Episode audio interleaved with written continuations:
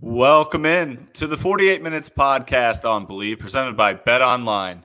I'm Ross Geiger, joined alongside Bruce Bernstein of Pure Hoops Media, World B, Michael Freer, and our special guest, Dave Wohl.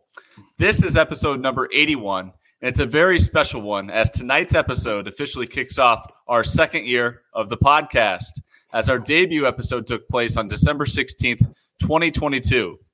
I know I speak for all of us when I say that we surely have appreciated all our loyal listeners' support throughout the first year of the show, and we're committed to continuing to move it onward and upward this next year.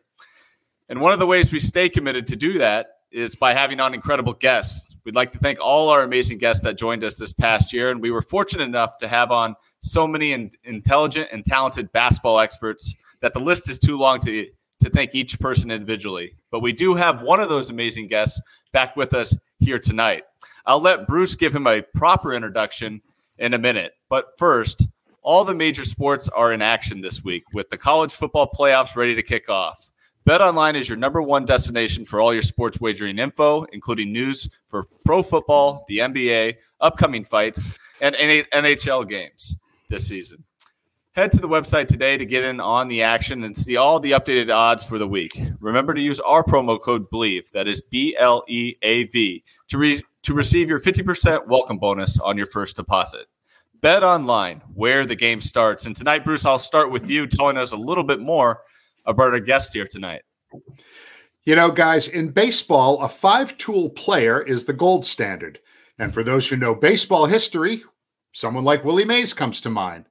Well, Dave Wohl, our guest tonight, is no Willie Mays, but he is a five tool player in the basketball world. He played in the NBA for seven seasons. He was an assistant coach for the Showtime Lakers, and he got a chip in 1985. He was a head coach for the New Jersey Nets for parts of three seasons in the late 80s. He was assistant GM in Boston when the Celtics acquired Kevin Garnett and Ray Allen in 2007. And he was most recently the general manager of the LA Clippers. Jerry West called him a pest 40 years ago, and Dave's been smiling about that ever since. Welcome, Dave. So, uh, were you the Patrick Beverley of your era?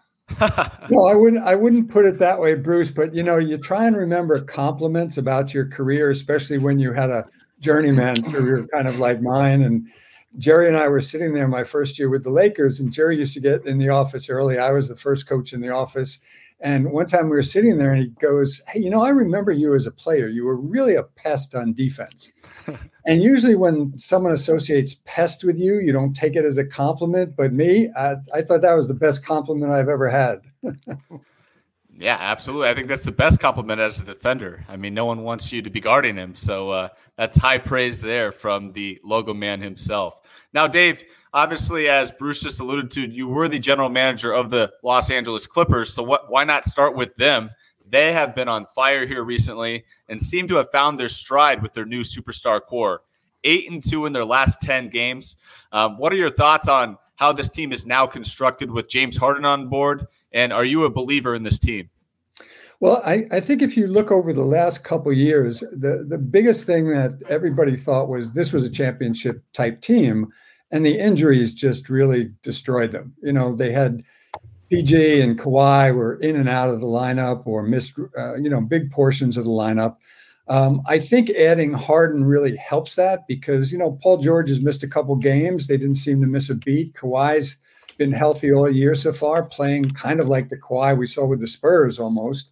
So I think this is a team that's going to continue to you know, have a pretty good vibe about them. Uh, one of the things I love that doesn't get mentioned as much is, you know, when Harden gets traded, Russell Westbrook has to go to the bench. Okay. Ty decides he's got to go to the bench. You haven't heard a peep out of Russell in terms of a complaint of going from starter to the bench. And I think it's one of the things that people don't appreciate about Westbrook. Look, you can argue about his skill set, doesn't shoot threes well, turnovers or whatever you can never argue that he is not a competitor, that every time out on the floor, he plays his ass off. He brings energy, he brings that toughness vibe. And going to the bench, he's going to play his, you know, 15 to 20 minutes and bring that um, to the floor every night. And if Harden or one of the other guys does get hurt again, you know, you got a veteran who can fill in. So I really like what they're doing. And I think Ty Lue is just a terrific coach. I think he's got enormous respect from the players. And I think he's the kind of guy that's going to be able to figure out um, what my best lineups are eventually because they're still trying to figure things out. I have one caveat that I think doesn't get cleared up till after the All Star break. Um, Harden, when he was with Philadelphia last season, Philly was playing really well. And when the All Star break came and Harden didn't make the All Star team, you know, he was more of a facilitator with Philly than the main scorer. Uh, he got upset. And he, I remember him telling Doc, and there were some quotes uh, in the past that he wanted more shots now because he, he thought that was how to get the recognition back. So when the All Star comes around this year, I don't think Harden's going to get there. He's not going to be an All Star. But will it change his mindset? And oh, I need more shots now. They're not recognizing me as an All Star anymore. Or will he just decide, you know, the title is really important, and I'm still going to play the way we've been winning? That's that's the one thing that I think once you get past that point, you'll know for sure. And health. Those are the two things that other than that, I think they got as good a shot as any of the top teams you talk about. You know, I didn't like the Harden acquisition. I said so a number of times for reasons that we haven't seen yet. Mainly that, you know, that that core is old, injury prone, and I was concerned that you know adding a guy like that who is a ball stopper uh, and has you know thirty four years old or close to it.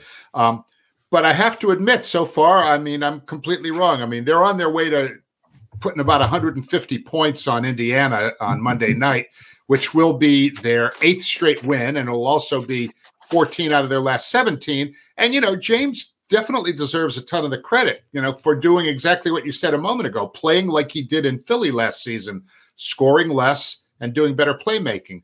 But the age and injury history on this team still worries me moving forward, Dave. Yeah, I think the other thing is they, they've got a really tough schedule coming up over about the next eight or 10 games. I think they've got a road trip with uh, Indiana, Dallas, OKC. Then they've got Boston, and I think the Heat at home. And then they go out again. I think they've got a Phoenix twice, a couple other good teams. So I think the next eight or 10 games will really um, give you a little more proof of, hey, is this team for real? Or is this team a team that's, you know, they'll be in the playoffs, but are they a championship quality team? I think what you're seeing here too with the Clippers are you're seeing the best of everything they can be. They can they prove tonight they can outscore anybody in the league. Uh, albeit Indiana is not the greatest defensive team of all time, we know that. But they're also all those players on there. Their two best players, Paul George, Kawhi Leonard, are two of the best defenders in the league. Yeah. And the fact that Kawhi is playing to me right now, you list five players for MVP, he's got to be one of them to me right now. He's he's just playing a, a really another level, playing every game. I gave him a hard time last year. I talked about how load management would be defining his career going forward, and he's proven right now. Obviously, he's got an opt out at, at the end of the season, so I'm sure he's motivated with uh with the ability to show everybody, hey, I can play every day. You give me the money, I'll be there every day. I think that's part of James Harden's motivation too. To be honest, is he wants a nice big deal at the end of this rainbow of a season. So I think he wants to uh, show everybody he can be the kind of player uh, that isn't going to be a problem, isn't going to you know help lead. Like you said, Dave, one of the contenders in the in the West. And yeah, I think and, you know with the Clippers again, it's going to be where are they when playoff time comes? Are they injured? Are they healthy? Are they on a little roll?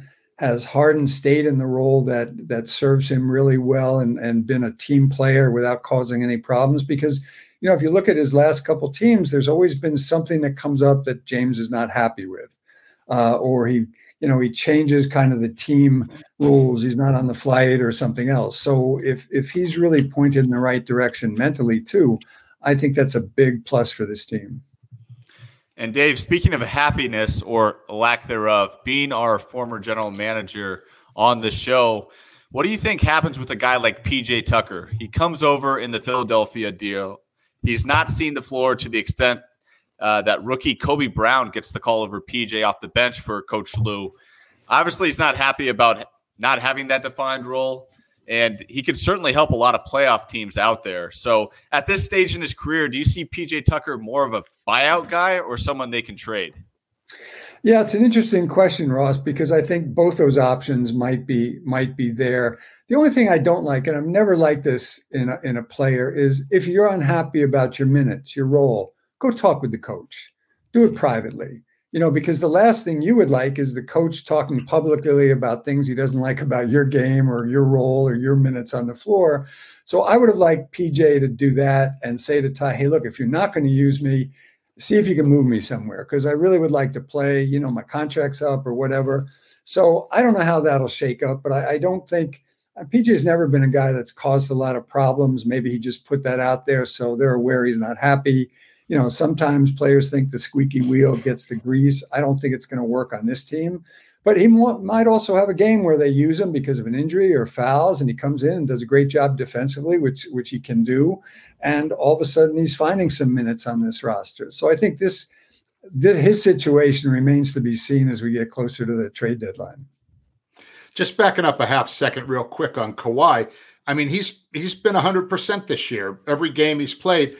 And I, you know, I mean, he's due for a DNP soon. I vote for this Saturday when the Celtics are in town for his first DNP of the season. Hopefully, Ty, you know, is listening to the show. Anyway, speaking of Ty, okay, you talked about the Westbrook situation and how Russell has handled a reduced role well. I gotta believe that that Ty Lue had a really good talk with him and probably said mm-hmm. something along these lines. Your role's reduced but other than getting pissed at a fan lately, he hasn't really made a peep.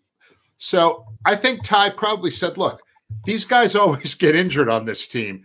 Your minute's going to increase at some point along the way. Just be ready. And I'm guessing Ty probably had that conversation with him. Do you feel something like that took place to help Russell sort of ease into a better mental state about this role?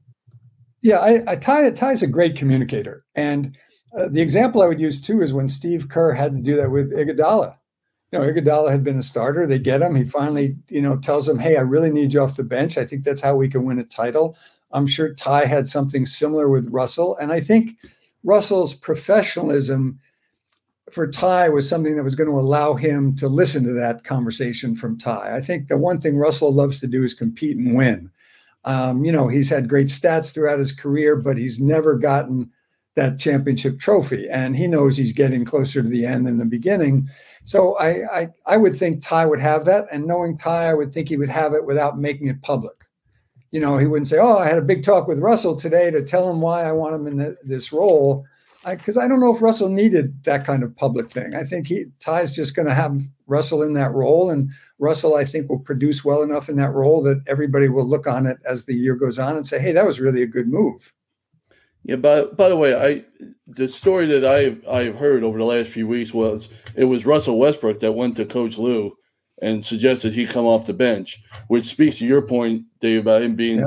very unselfish. And uh, the praise that he's gotten from the team for that move is really gone over well. And it again speaks to your point about these guys being more of a team and and Russell being a, a uh, pretty unselfish player in that regard. And uh, I, I mentioned last week that I don't know of any player in recent memory that's turned his reputation around in less than a year, more so than Russell Westbrook, going from where his reputation was with the Lakers when he left the Lakers right. to where it is right now. It's a really a, a big 180.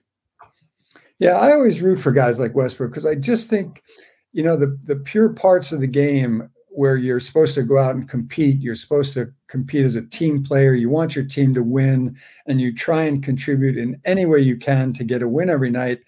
I think I think Russell really exemplifies those things. And you again, you can debate his skills because you know he has weaknesses like everybody else, but um, I, I, love the fact that he's in a situation now where he can just come off the bench. He knows his role. They've made it pretty clear. There's no guesswork involved. And the other players now know that, okay, their roles are pretty set in the starting lineup, you know, by and large. So I, I think Ty and Russell came to a great agreement. And I think it, it had a good effect, a positive effect on the rest of the guys, too, in terms of just more respect for Russell. Now, Dave, as we move into our second quarter here, let's talk about another guy that plays with a lot of passion. That is Draymond Green of the Golden State Warriors. Uh, obviously, recently had another incident um, against the Phoenix Suns with Yusuf Nurkic, where he hit him in the face. Now he's out indefinitely, seeking some help. You know, what's your thoughts on on just this entire situation, this entire season with Draymond, with all the antics that we've seen? We saw the chokehold with Gobert. Uh, it just seems to never stop. I mean, from from your perspective, I mean, is there hope in Golden State? Well, let's let's look at Draymond for a second. Okay. You you have to understand that Draymond is an emotional player. His play is always going to ride a, an emotional line that he goes up and down a little bit on and, and you can't take that away from him and expect him to be the same kind of player. Um, sure. But at the same time, what he hasn't been able to do, and it's gotten worse, is he hasn't been able to channel his emotions into a positive response on the floor. It always goes the other way to a negative response. And even looking at the the, the last one he had with Nurkic, you know, he's trying to post up Nurkic, but Nurkic isn't really defending him aggressively or anything like that. And Draymond's been around, what, a dozen years, and he knows anytime you swing an arm like he did and you hit somebody in the head and the referee's right there because you're on the baseline, the ref's calling the foul on you. So this was not, well, I was trying to sneak a foul in, you know, and fake the ref out. That that that excuse to me didn't didn't hold any water. So if you can't change him as an emotional player, you have to be able to try and get him to understand how he hurts the team when the emotions go awry. And I was talking with Bruce about, you know, I, have been around some other guys who were emotional players. In fact, we had the guy in Boston, KG. KG is probably the most emotional player that has ever existed in the NBA for that long a period of time.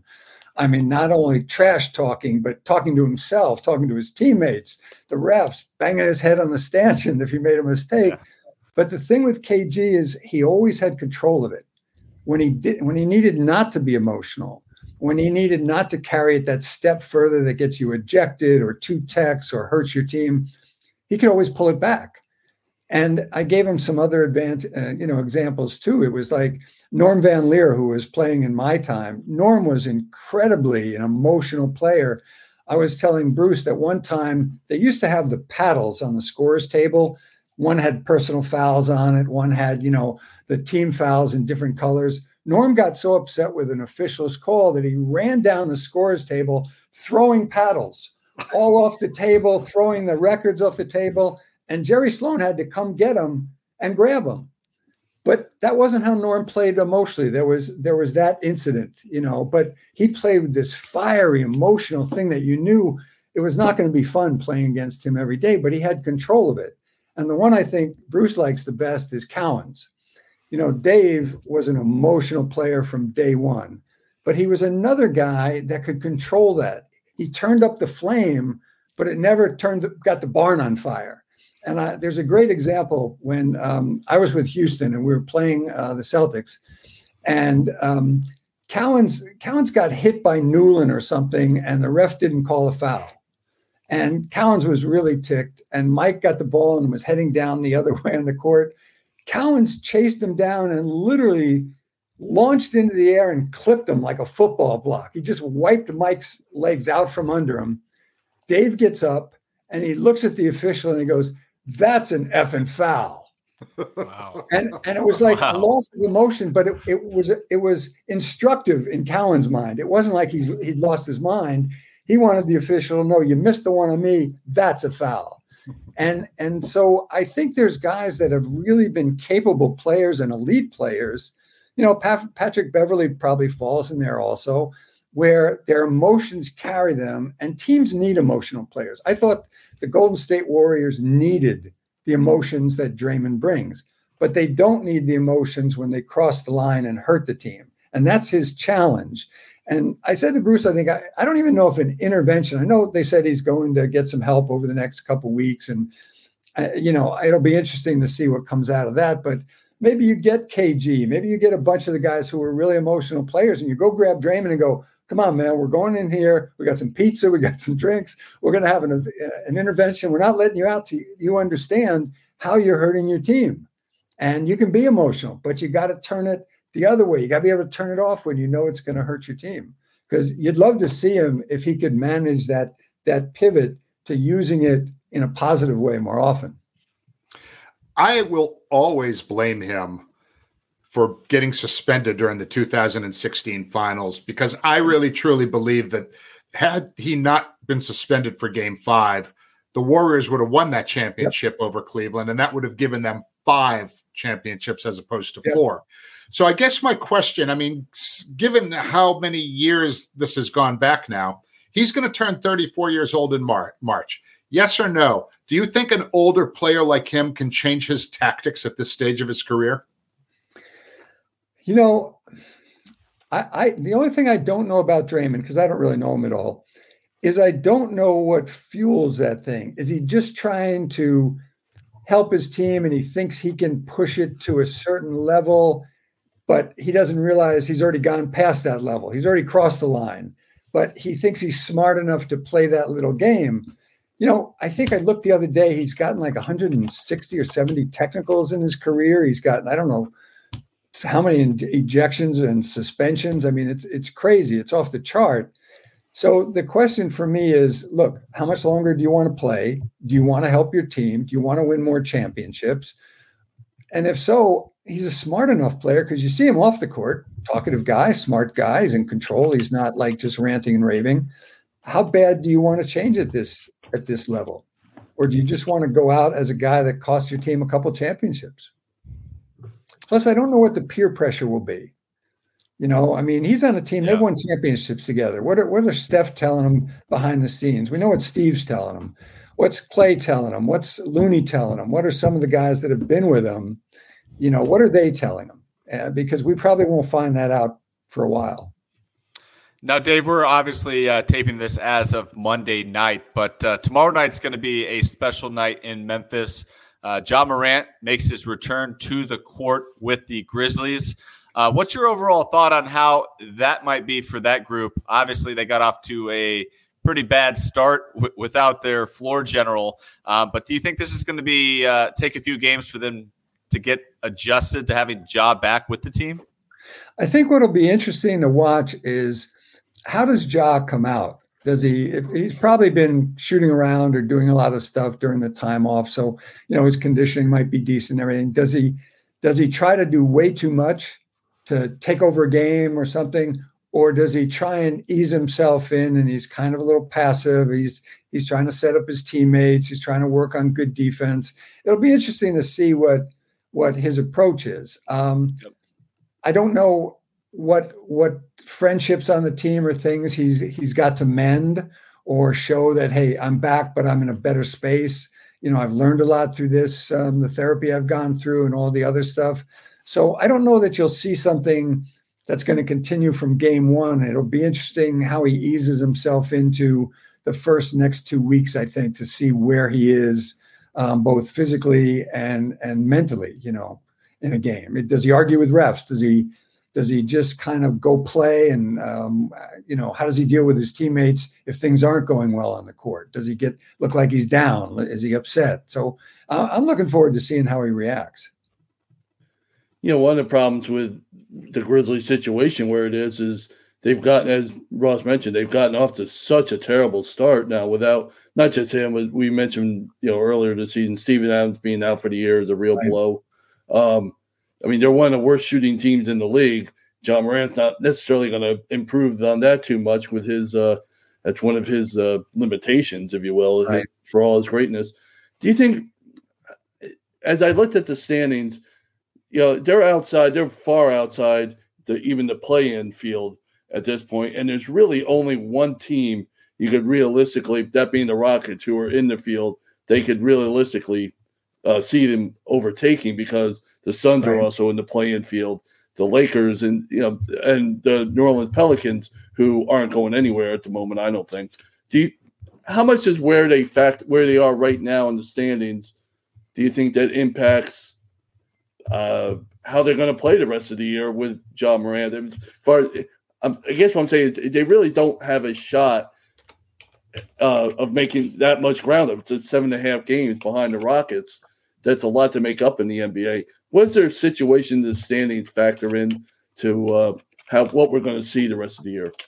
Yeah, I think if you if over the next couple weeks, you know, they're still struggling or they're falling further behind, it'll be interesting to see what the coach and management want to do. Do we just kind of toss this year off and we're going to work the rest of this year on not just the basketball things on the court, but the in, the intangible things in terms of team chemistry, our culture, you know, our work ethic, and and and then we're gonna, you know, um, look at next year as the year where Ja's back. We're starting from scratch. We're ready to go. All this is behind us, especially if Ja's able to show, you know, that the, the therapy has really helped him. And he, now the challenge for him will be the off season. What's going on in the off season? You know, if if he's at a club again and you know he's swirling anything around other than a, you know, a lime soda, you know, we're gonna we're gonna know the therapy didn't help. But that may be over the next couple um, weeks if they fall further behind and there's really no chance to get back in the play in hey let's just play hard every game here's our here's our three things we're focusing on every game and you know we're going to just kind of tight knit our group and work towards uh, coming back next year and and and taking names that's a good point there, Dave. I, I, really haven't, that thought hasn't crossed my mind yet. But because he was suspended for 25 games, he hasn't traveled with the team and likely hasn't traveled at all. I'm sure he's just staying home in Memphis for the most part, trying to stay out of the news. But he's going to have those temptations when he hits the road. So that's definitely going to be uh, quite interesting once he starts traveling on road trips. So uh, we'll have to keep an eye on that. Well, I think the other thing too, from uh, from just news reports, when he used to go into a city, some of his friends would meet him there, you know, on the road. So the question with the therapy he got is, hey, your friends don't come on the road anymore or yeah. are they going to let them come on the road? Because it'd be so much better, I guess, if he went out with his teammates, you know, rather sure. than his friends on the road, or he didn't go out as much, or the security is always going with him. So I think a lot of those things will reveal themselves over the next couple weeks, and certainly in the summer. You know, if there are any incidents, you know, that that are going to be negatively uh, held against him as opposed to a positive improvement. So uh, it's going to be something to focus on, I think, in the standings to where are they gaining ground or are they falling back further? Great points there. And with that, we've reached our halftime buzzer. So we're going to take a quick break and come back with you for the second half.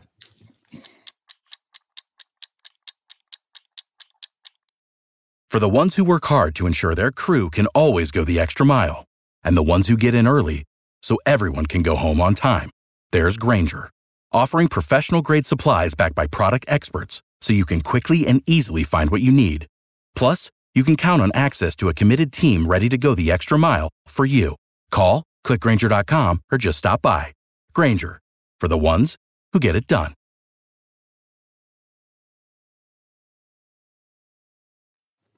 All right, we're back with the start of the third quarter. In this segment, we're going to call stock up and stock down. So let's go ahead and start out with our two stock up teams. And we're going to start with the Minnesota Timberwolves, who are eight and two in their last ten games, atop of the Western Conference standings, holding the best point differential in the West at plus seven seven point eight points per game. Uh, Dave, what can you tell tell us about one of your former ball clubs and, and the Wolves and their hot start this year? Well, I can tell you they were better than the team I was with when I was in Minnesota.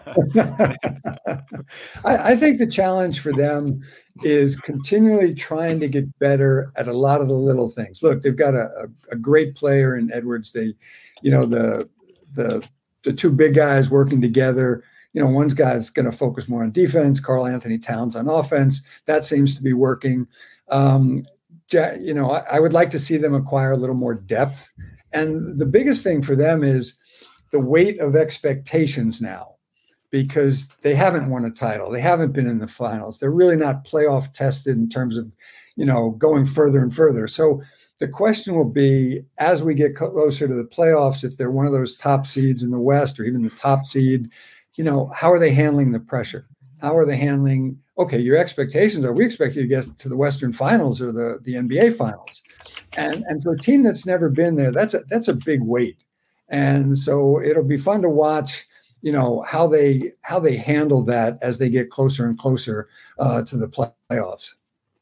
You know, Dave, one of the things I really like about that team, uh, besides their three solid bigs, uh, I know that these guys always expect me to say Naz Reid whenever we do a show, so Naz Reid. But what I really like about that team is that they seem to have like a perfect sort of mix of youth, kind of middle of the career guys, and an older floor general like Mike Conley, who really is like a, a, a calm, like a coach on the floor, so right. to speak. Uh, how important do you think a guy like Conley, even though his numbers are not what they were at one point, how how important do you think he's been in, say, the development of Anthony Edwards and and even Reid to a lesser extent? You know, I, I think veterans are so important when they're veterans that can that can play or have that resume. It's like Boston with um, uh, Jrue, you know, and yep. because he's someone that's been through things. And so Conley can whisper in Edwards' ear. He can, they watch how, you know, the young guys can watch how some veterans like Conley, how, do, how does he comport himself on the road? How does he prepare on the road? How does he handle a pressure situation? How does he deal with the refs when he gets a bad call?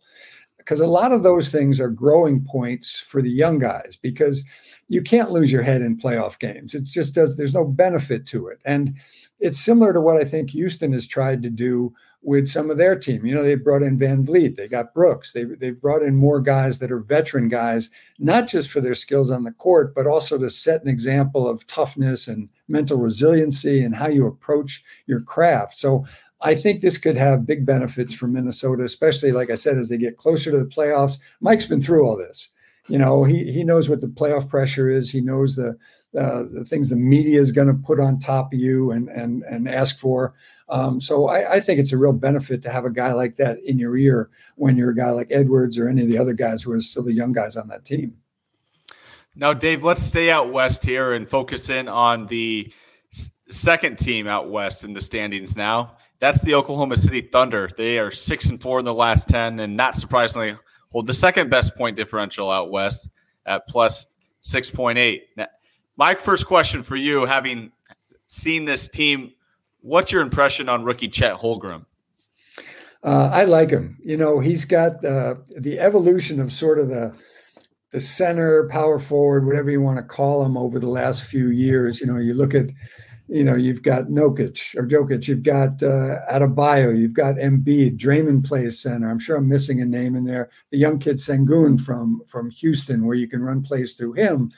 That position is really, uh, you know, evolving, and I think Holmgren is going to be one of those guys that can fit into that new type of big guy. He can shoot threes, he can block shots. You know, he can play anywhere you want him, and, as a pick and roll role guy. So I really love that, and we had Shai obviously with the Clippers. I don't know that anybody there saw him get to this level that quickly, but um, they've got they've got just a great load of young players. And in fact, I think you know five years from now, the the draft maybe just every pick's going to be involved with Sam Presti. I don't know. He's got 19 first round picks and 400 second round picks. It's just going to be, let's go to Sam for a comment on this pick because he was involved with it, you know? Um, so I think their future is among the brightest of, of the teams and they're playing terrific now. So I, I think that's a team that's always going to be fun to watch in the playoffs going forward, especially this year you know, Shai Gilgeous-Alexander, I mean, really, like you said, you had him back when he was, you know, a rookie or a second year player, whatever. Um, he's just a bucket, man. I mean, you know, he hit he had the game winning shot in their previous game, just a cold blooded, you know, bucket with time pretty much running off, you know, running out. I mean, it's like, you know, when you see a guy like that and a, an up and coming team with some of these other young guys like Josh Giddey and you mentioned Holmgren and Jalen uh, Jalen Williams. Uh, I mean, I would love to be an OKC fan these days.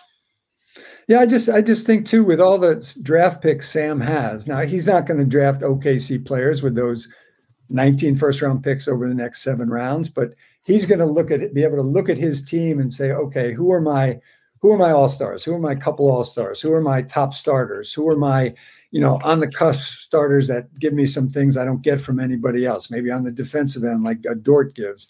And then he's going to be able to look at his bench and say, okay, I need this, I need that. And he's going to be able to use a lot of those picks to pick up talent through the draft, not by necessarily drafting that player, but by throwing two or three picks into, into something. And he's going to be able to protect himself, I think, for injuries, especially if it's a long term injury. And, you know, he's really a, a bright guy. I, I just think their future um, it's hard to find a weakness in it because they've got young stars right now that are just even approaching their prime. I don't even know if they're they're in their prime yet. I think Shai might be 24 or 5. you know, Holmgren's young, the other kids are all young. I mean, uh, they're a team that I think is fun to watch now. And the, the interesting thing about Shai, when we had him with the Clippers and watched them a lot at Kentucky, I remember thinking, I just thought he was going to be a great point guard. I didn't see the score in him that he's scoring now because he wasn't that aggressive. And what I loved was the after he left the Clippers, he really started to become, and maybe they uh, wanted him to do it more. He just became more aggressive, looking for his shot. And now all of a sudden, you saw the blossoming of this guy. That's you know he's first team All NBA, you know, and he's putting thirty points a game, and yet he's still an unselfish player. You know, cold blooded competitor, but a nice kid. You know, I, I just think uh, their team's fun to watch. Now, Dave, you mentioned. Oh. oh, go ahead. Go ahead, World B. I would just say one one thing to your point, Dave, about Shai that's so great is he still hasn't developed a consistent perimeter shot yet. Yeah. Yet he leads the league by a wide margin, I believe, in drives per game. He's still aggressive and he's still able to get his his uh, points. One thing about the uh, the Thunder that really should be uh, mentioned going forward, they are uh, one of the complete teams in this league. They're one of three teams who are top 10 in offensive and defensive efficiency. And the other two are Boston and Philadelphia, who were there last year. So they're traditionally up there. But to have the Thunder be one of those teams is really a testament to the talent that they have right now. And I think one of the interesting things I think Sam Presti has done, I, and and I assume Sam did it on purpose because I don't know that Sam doesn't do anything that isn't on purpose, um, is he hasn't put a lot of weight on them oh, we got to be in the, the, the finals this year, the, the finals of the West, or we got to get to the second round. And so to me, they're a little different than Minnesota because Minnesota, I think, for, and this is just me, I sense more weight on them for the expectations. I don't, I don't know why. I don't have a good reason for you. I think Sam would be fine if they just, you know, played hard in the playoffs and got maybe a little better. Maybe they won one more game in whatever round, because I think he sees the future. They have so many assets that I don't think he's necessarily in a rush. Like the owners haven't said, Sam, if these guys aren't in the, you know, the Western Conference Finals in another year, we're going to have to make some big changes. And so uh, it's going to be interesting from a player standpoint. You know, they demand a lot. They want you to be competitive. That team's been competitive. Um, it's going to be interesting in this playoffs watching both Minnesota and OKC to me from a more of a how are they responding to the pressure of the playoffs. I think that Gobert trade in Minnesota is really what kind of turned up the pressure there. Obviously, wanting to make sure that one was executed and obviously showing uh, some positive light in Minnesota uh, with, with, his presence down low with KAT. But uh, one quick question at the end here. You, you, mentioned all the young players on the Oklahoma City Thunder. Uh, are we leaving it to Sam Presti to kind of find the Shohei Ohtani loophole to try to keep that core together? Yeah. I feel like uh, he's the guy. It'll be interesting. The first NBA player that says he wants to defer 98% of his salary. I don't know how many guys are raising that hand, raising their hand, go, me, me, I'll be first. You know? so, but they all loved the 700 million figure or 600, whatever it was. You know, I yeah. think they all like that number. So, Awesome. Well, let's uh, let's turn our attention now to the teams that have their stock down at this time, and uh, both of them have Monty Williams ties. So let's go ahead and start out with his former team, the Phoenix Suns. They're they're four and six in their last ten. Do you contribute their recent struggles as an adjustment period with Bradley Beal back in the lineup? I, I think that's part of it, and you know, I, I think again, you've got a new coach, um, new system um, new roles, new you know new ways of looking at things offensively and defensively. I don't know. I don't know. I, you'd have to ask really. You'd have to be in that locker room and hear what the players are talking about because they're certainly they've certainly got a lot of talent. Okay, yeah. I mean, you know, do they miss Ayton in the middle? Do they, you know, is Nurkic the right guy in the middle for them? Do they need a guy that you could go through, you know, like they do, like we talk about with Jokic or Sengun or Adebayo, you know, a different kind of you know, speed and Draymond. Like if you put Draymond on that on that team as a center, how does that change them? Or Adebayo or any of the other two guys. So are they still looking to to find another player that fits? And certainly I think you have to make an adjustment when you have Beal come back because you know Beal, Durant, and and Booker, they're all looking to shoot the ball. You know that's how they've made their living. So are they are they kind of hesitating a little bit? Oh, Bradley hasn't gotten a shot in the last three times down. I'm going to pass up my shot and get him a shot. So, you know, it's still early enough in the season, I think, for them to kind of get on the same page. You know, the Beal trade to me was a really big gamble. You know, they gave up an awful lot to get yeah. him. And it's not like he hasn't had some injuries in the past prior to this. Did they just give up way too much for this guy who has barely played in the first quarter of the season? Well, you know, you could I guess you could I guess you could look at the Clippers the same way. You know, they got PG and they got Kawhi, and then PG and Kawhi have been hurt the last three years, and they gave up, you know, a ton to get those guys. But you try and weigh those risks. You know, okay, we're giving up a lot. Here's what we're getting back. What could go wrong? Okay. Well, maybe they find a, a great star out of the picks we gave up. Okay. But we're in a we're in a situation where we want to win a title. We can't we can't wait another five, six, seven, eight years for that title. And and so, you know, you're hoping the guys stay healthy. We do everything we can. And and I think they're they're thinking that maybe Beal has a good stretch. He's healthier. We now have three scorers. Um, we're always going to be able to put two of those three on the court together, so we shouldn't have any offensive lulls because that's that's a big thing sometimes when you only have two guys. So yeah, right now it isn't working out. If it doesn't work out the whole year, there's going to be a lot of second guessing probably from from their side. Dave, you meant you're talking about the chemistry and how working together. Obviously, Bradley Beal finally comes back and he gets hurt in the next game. I think the the big three for them have only been on the court together. I think it's something like 24 minutes all yeah. year. Um, and he's going to miss a few more weeks. It sounds like at least. At what point? How much time do you think they need to get that chemistry together to make it work? How obviously you like a whole season. You like to start at the beginning. You like to start training camp. That's not happening. Right. At what point does it become too late, or or does it not become too late? Can can they do it in a month?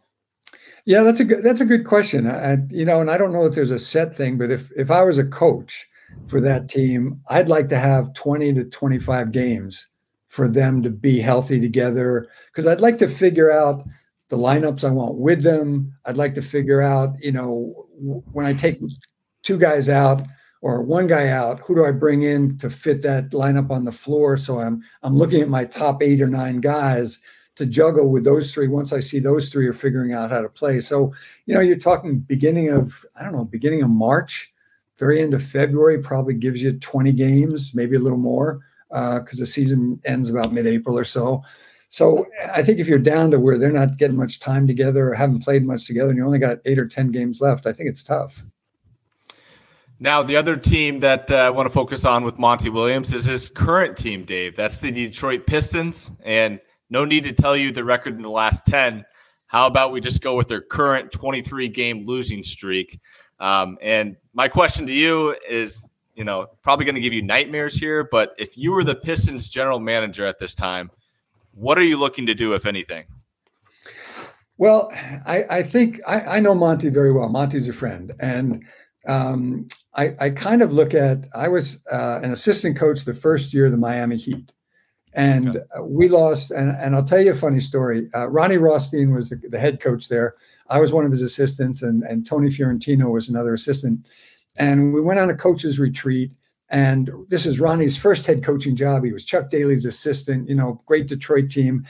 And, and Ronnie's convinced that, you know, he's ready for this and he's got all the learned things he learned from Chuck. So we, we go on this retreat. And as we're about to leave the retreat, we have the little pocket schedules we're looking at. And Tony says, Hey, let's, let's look at the schedule and see how many games we're going to win.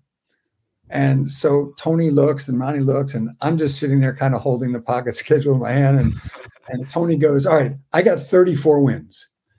And he looks at Ronnie, How many you got? And Ronnie goes, I got 36. This is our first year as an expansion team, and we're in the West. They put us in the West. Okay.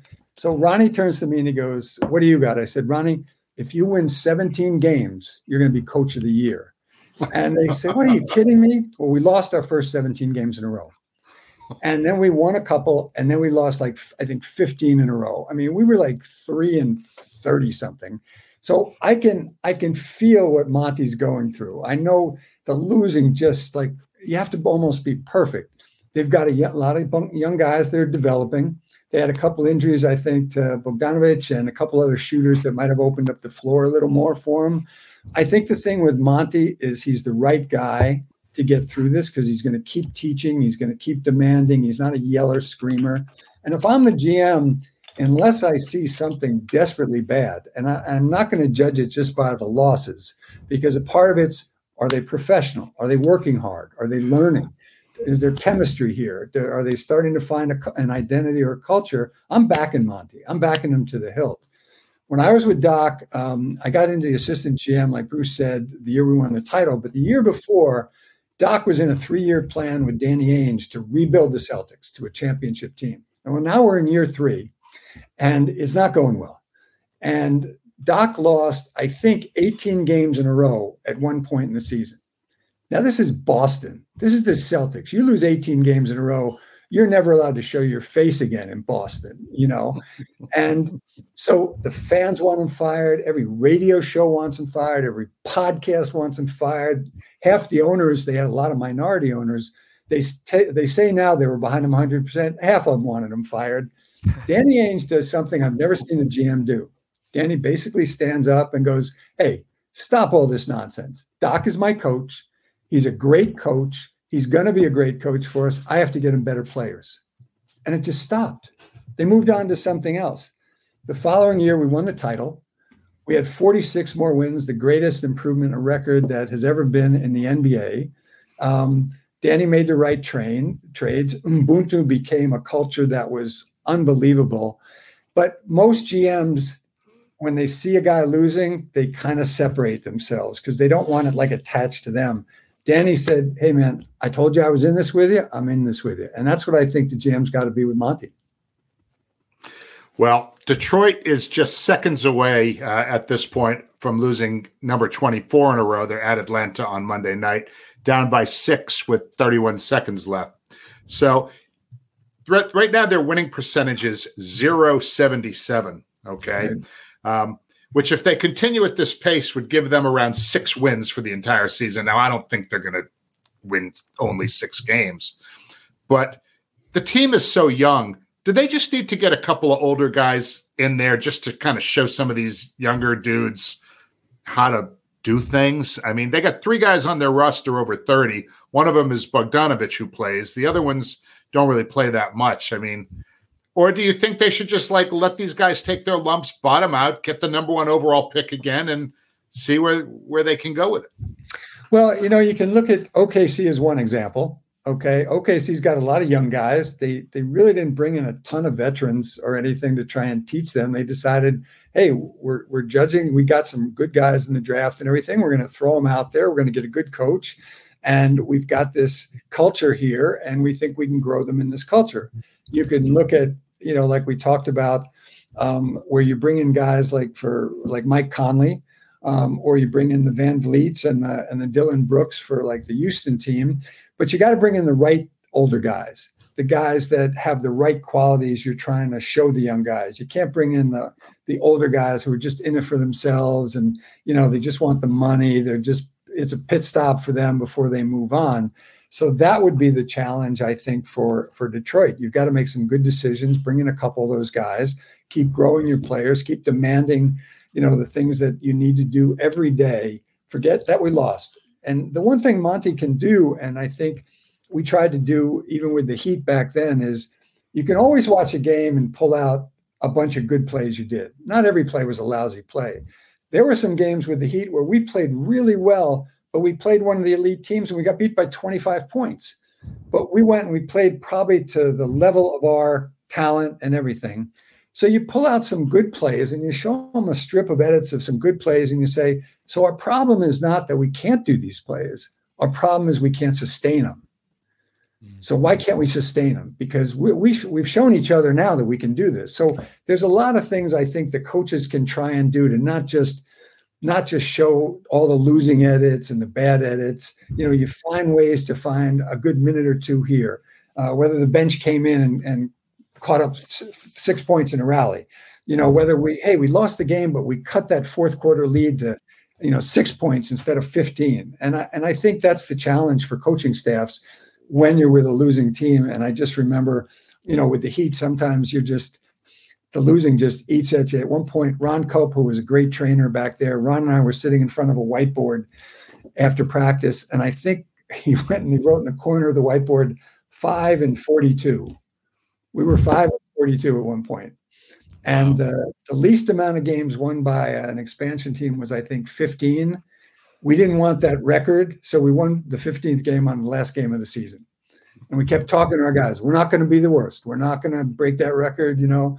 So I think a lot of it's going to be the coaches trying to find ways to get guys excited about things they're doing, even though you're losing. You're looking for smaller pieces of a game in a, in a timeout. Hey, look, there's four minutes left in the half. I want to play them even in this four minutes, or let's let's win these last four minutes. So, you know, it's a work in progress. Dave, we're going to take one more quick break here. Come back with a fun fourth quarter for you. All right, we're back with the fourth quarter here. And Dave, I got to get your opinion on the Giannis game ball incident last week against the Indiana Pacers. Um, I think our listeners who are definitely basketball junkies, I don't have to tell the full story, but uh, give us your perspective on what took place and what was your reaction just seeing all that go down? Well, clearly there's one ball that they both want. And I don't think any of the PR guys on either team figured out before the game ended, like, hey, this is going to happen. But to me, I, I, look at it sort of like if a guy in baseball hits a it's a big home run and the fan gets it. I, I think Giannis is the veteran player. So I would have looked on when Giannis found this out. You know, the answer to me should have been, hey, let's go get a picture of Oscar and I holding the ball together, the one ball and me telling him maybe like the, the home run hitter would do, Hey, Oscar, I'll be happy to sign that ball for you, you know, and sign it like, Hey, this is your first point heading towards a great NBA career. Or maybe he says, Look, can I buy the ball from you? I'll donate to your favorite charity. I think there's a lot of things. Or Oscar could have said, Hey, I hope I, you know, can score 64. Can I sign the ball for you? I got my first one. I think it would have been a much better positive you know thing than both guys and teams fighting over over a ball you know you know to me the whole thing was kind of bogus because number one he made a free throw he didn't even make a bucket oscar yeah. that is and the other thing is he had actually made a free throw in their previous game which was the tournament championship game against the lakers but i guess it wasn't an official nba uh, point because it didn't right. count so to me it was like all right i agree with you i hope when these two teams play again, they're playing back to back games January 1st and 3rd. Hopefully, it'll be possible for them to make peace in some way, and we'll keep our eye out on those games and see. But it's yeah. like for Oscar to qualify for that ball, he needed a bucket, Dave, not going one for two from the line, especially when he did the same thing the previous game. Just but like Giannis, Giannis seems like a good guy. I would like him to kind of step forward and, you know, okay, this is a young guy. He got his first point, even if it's one point you know, and, and offer something or try and work out with, you know, try and work something out with Oscar that they both come out looking good. Yeah. I, th- I think he would have, but I think where it kind of became different in Giannis's eyes is it was also the f- single uh, single game franchise record, right. not just a career right. high. So it right. kind of had kind of elevated just the status of that ball. Um, but I'm totally with you, Dave. I thought there were some some great examples there. World B, did you have any thoughts on that incident? I've uh, I found it a whole lot about nothing. I know it means something to each. I know it means yeah. something to each. So yeah. for them, it's something. For me, it was a whole lot about nothing. Um, I disagree with Bruce. Your point, a point's a point. I, yeah. I, uh, I, I know the the uh, tournament, the in season tournament championship game didn't count. Well, I'm sure he scored a couple of points in the preseason. That didn't count. I don't think he has a ball from that. So it I think uh, whoever it belongs. I think Oscar has a good point about that. And but you know what? Yeah, that's a memorable ball for Giannis and and in Milwaukee Bucks. I mean, that's yep. that's a franchise you know record. So that's that's worth a lot too. But I I was able to go to sleep that night. now, Dave, before we let you go here and end the show. Uh, do you have maybe one good story for us on an on the court conflict that you can remember? Oh, I got a couple of them, but uh, the one I would pick out would be um, I was with Houston, and Calvin Murphy was my teammate. Okay. And Calvin had gotten in a couple battles, and he always won all his battles. Um, and Calvin's philosophy was get the first punch in. You know, Calvin was like five nine, but he was really strong. We are playing Atlanta, and they had a young forward named John Brown. John was maybe about six eight, and somehow he and Calvin, there was a shot that went up, and and Brown, Brown and Calvin got kind of caught together somewhere off the baseline, and and Brown turns around and he, he raises his fist like this. He's got his fist, and Calvin pops two jabs right in his face without even, I mean, it was like Muhammad Ali. And Brown goes down to his knees, but he's still got his fist like this. Calvin looks at our bench, looks back at Brown, and he pops him again in the face. Brown goes down to the floor. They brought a stretcher out because he knocked him out. And as he's going away, he still has his fist cocked, you know. And it, it was just, and back then it was the day where you could get away with almost anything with fights and stuff. But yeah, I mean, Murph used to hit guys and then he would run and you couldn't catch him. But this one, he just stayed because he got the first two in, and I don't think Brown was expecting, you know, a guy Calvin sides. He didn't know Calvin to hit him. So, yeah. That's if you ever want to see some, if guys, I mean, Dave knows this, but you guys maybe know this too. If you ever want to see something amazing, go on YouTube and search for Calvin Murphy baton twirling. Oh yeah, he he used to be able to twirl a baton like you couldn't even believe how amazing it. And there there are some old clips of it on there. So for our listeners who might be a little bit younger than you know some of us here, uh, check that out because Calvin Murphy, people were scared shitless of that guy. I mean, what Dave's describing, nobody wanted anything to do with Calvin Murphy. Yeah, and he would throw that baton. He'd have the band come on. He would do some halftime things. He'd throw that baton up like 25 feet in the air, catch it behind his back, catch it in, in front. He he was he was really a talented kid. he was he was a, a great guy. He was a good teammate.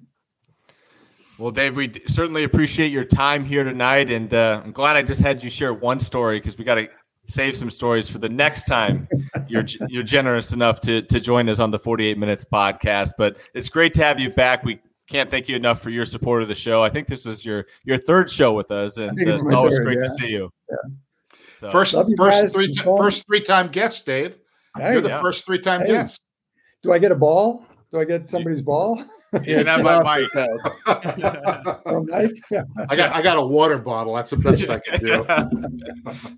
thanks so much, Dave. Uh, it was great uh, catching up with you and, and getting your perspective on on things going on around the league this season. And that will do it for this edition of the 48 Minutes podcast on Bleav, presented by Bet Online.